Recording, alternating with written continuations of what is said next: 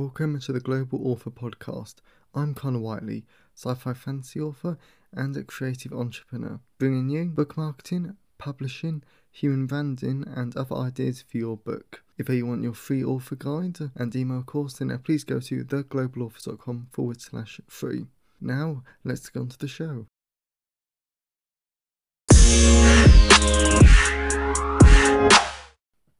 Hello everyone and welcome to episode three of the Global Author Podcast with me, Connor Whiteley, and today's episode is on how to deal with writer's block. So hopefully everyone will find this really useful and hopefully this will help a lot of people. And as I was still on the pre-recorded lot, this is the thirtieth of September twenty twenty as I record this. So in today's personal update I wanted to build upon what I mentioned like last week about human branding, because human branding is really, if we're going to talk in proper in proper business terms, none of us authors like to consider ourselves as businesses, but sadly we have to end. And I'm going to place more focus on that in next week's episode. We could say that um, human brand is my unique selling point. We're talking in proper business terms. And the reason for that is, again, as I've mentioned last week, is that I believe it's so, so important for authors to develop a human brand that readers can connect with, simply because by connecting with the readers, it's like you're emphasising the know, like and trust principle. And that basically states that we do business with people we know, people we like and people we trust. So if your readers know you, but they don't like you and they don't trust you, they are very unlikely to do business with you. If readers know you and if they like you, then they're a bit more likely, but unless they trust you, they're not going to do as much of business um, with you. So that's really important, because the whole point about human branding is that you emphasise this principle, and by developing a human brand, you get readers to know, like and trust you. And it's that trust principle that's so important. And I know this sounds really scary, because how what do you get readers to know, like, and to trust you? But that's the great thing about human branding, though, is that there's so many different ways to develop a, a human brand. Like in the human branding book, there's like twenty, there's twenty different ways. And to be honest, that was the first edition. I already have more than enough content to make a second, maybe even third edition. No, no, but I don't quite think it's enough to make like a third edition. But I think I can easily, uh, I think I can easily do an entirely separate book of like sixty thousand plus words based on like the new content that I forgot to add in like next year. Because simply because there's so many great ways to develop a human brand to that. If you really, really think about it, like how you connect to people, then that's then that is just so important, and and you will just be flooded with ideas. My favourite way to connect with people is podcasting, because I can have a conversation with people. Because even now I'm a, I'm like podcasting, you're listening to my voice, uh, getting to know me, hopefully even I like it and you're beginning to trust me. And that's why the power of someone's voice is so important, because yes, artificial intelligence voices are like improving, but the great thing about the human voice is that you make mistakes. So yes, like, that's why I don't edit like this podcast really strictly, because I want to keep some like mistakes in here. Like just you know that uh, I'm a real human and I'm not some fake A I voice, because that's why I love podcasting, because you can really clearly show that you're a human brand. And another way is video on like YouTube. I don't know any of the other ones, which I think is like quite funny now. But anyway, video is really powerful for human branding, because people get to see your face and they get to see your voice and they get to see some stuff that um, you can't necessarily see on a podcast. Like you can't see on my face, and uh, you don't know my body language. Like right now I'm moving my hands because I really like to talk with my hands, which I think is really weird now. Yeah, but anyway, like that's why I love human branding like so much, because it's all about connecting with readers and building a relationship like with them. Like I've met some lovely readers over the past like a few months, like simply because I've doubled down on uh, being human, and I make sure that they know that I care about them, I am listening to them and I value them. I was talking to this like reader once and they told me a really personal story, and I was like, oh, that's, I'm so sorry that, that happened to you, but thanks for sharing. I don't know what I actually said, but I know I was caring and I know it was a sad story. So like that's just like something to like think about.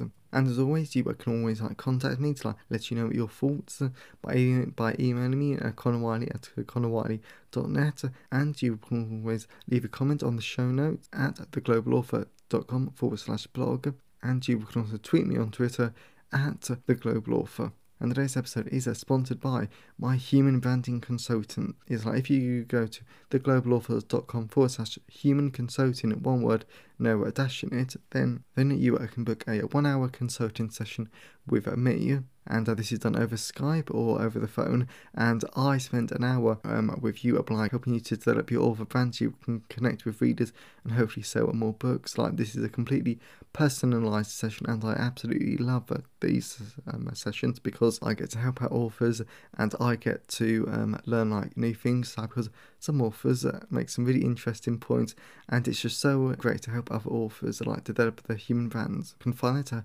theglobalauthor.com forward slash human consulting, and I would love to see you there. Yes, right, and that's enough for the personal update, so let's move on to the content part of today's episode.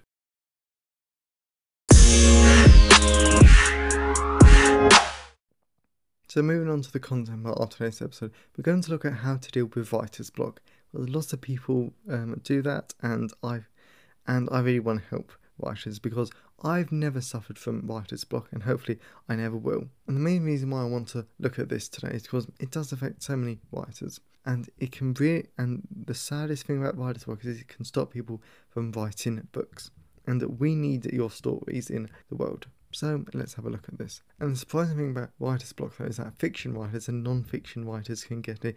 So I do want to have a look at both of these topics in more depth. Yeah, so I've written about thirty books in total. So I am quite prolific, but to be honest, I do sort of do this um, full time, so don't let that stop you. Don't let you like be scared, because yes, I'm a university student, but to be honest, it's university and writing books. And university doesn't take up um, twelve months of the year. More like it's more likely it takes up seven. Yes, but even if it takes you one book a year, don't be scared.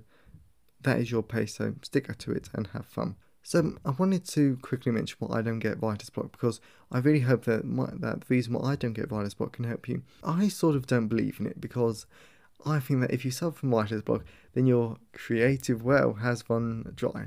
This actually means that you no longer have any ideas of your book. I make sure that my creative bowl is never empty, and I also make sure that my creative bowl is filled so much that by the time the book's finished, it's almost empty, but there are still ideas in there for future books, because I think it's terrifying if I get to the end of a book and I'm thinking, wow, I've literally spent everything. I don't know if I'm going to be able to write another book. That feeling would terrify me. I think I would cry and panic if that happened to me. And like, I'm reading from the actual original blog post here for a little bit, and I've written down here another reason why I why I don't get writer's block is, is because I plot. To be honest, I don't really plot. I sort of do a very rough outline, and then I sort of um, colour in between the lines my books. But I think that even having a small outline, just so you know where the story's going, could be helpful. To be honest, I do need to do a, a blog post slash podcast episode on what I actually do, because I was it's not plotting, and it's not discovery, and it's not being a discovery writer, but that's just something for that's just something for the future. So now I wanted to think about, how do you fill the creative well? So the best way to fill the creative well to get ideas for your books is to get out in the world and have experiences. Please know, so just know, I don't mean go international travel, and you don't have to like go out, because uh, A, I'm recording this during the pandemic, so international travel is out is completely out of the question.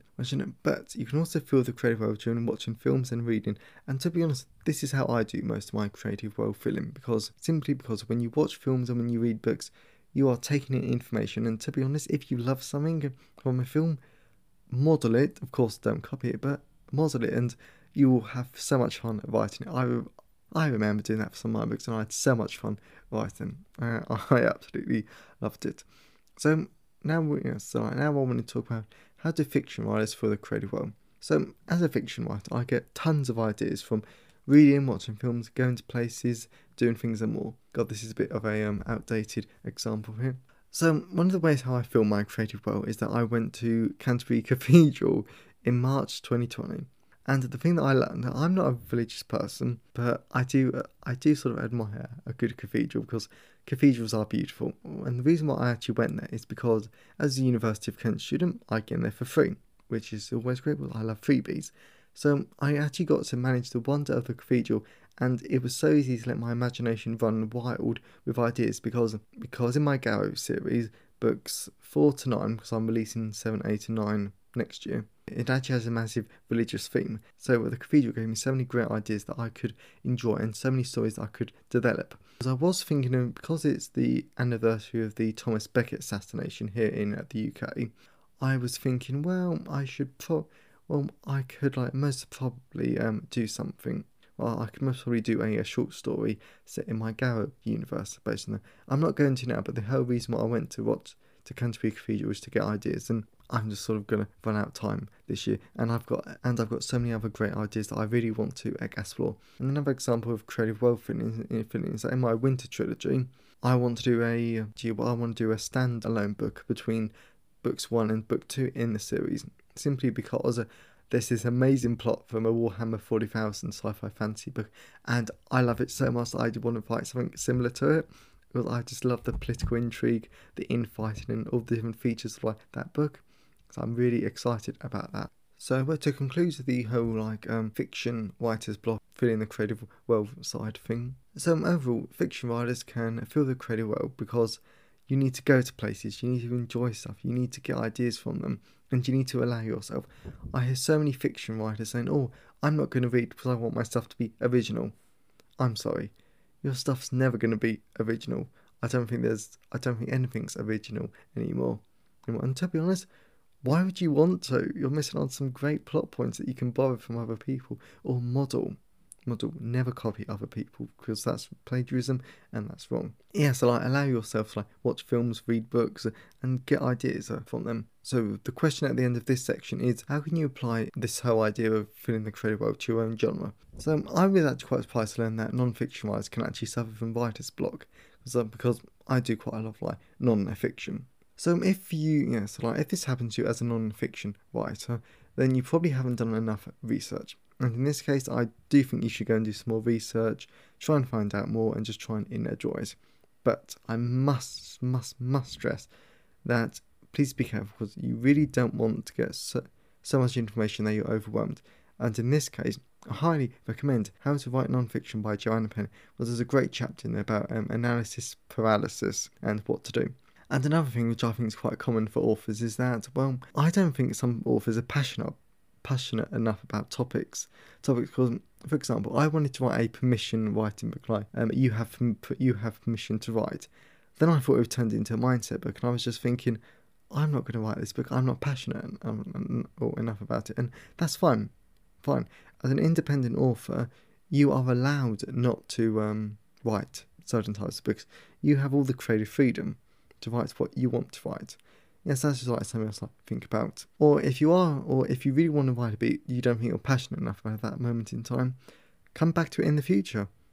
If you've set a deadline, probably move it. But equally, I do want to say, if you do this for two, one or two books, you've, you can probably do it for one or two books, but if you keep putting projects to the side you cannot, and you can't complete stuff, then you have a massive problem with finishing energy. And this is a problem, because if you can't finish stuff, then you're never going to put books out. You're never going to finish stuff. So that I will talk about in a future um, podcast episode, about the different types of energy that is needed in the um, process. So if you're struggling with um, writer's block, or writer's block for um, non-fiction, then I recommend doing more research, outline it, and have a clean and have a clearly defined structure for the book, because I do that and I never really get a problem. And find something you're passionate about. Life is too short to do stuff that you're not enjoying. So just have fun. Just have fun with it is all I can say. So I hope you found this episode um, useful. So have a great day, everyone, and I'll see you next time.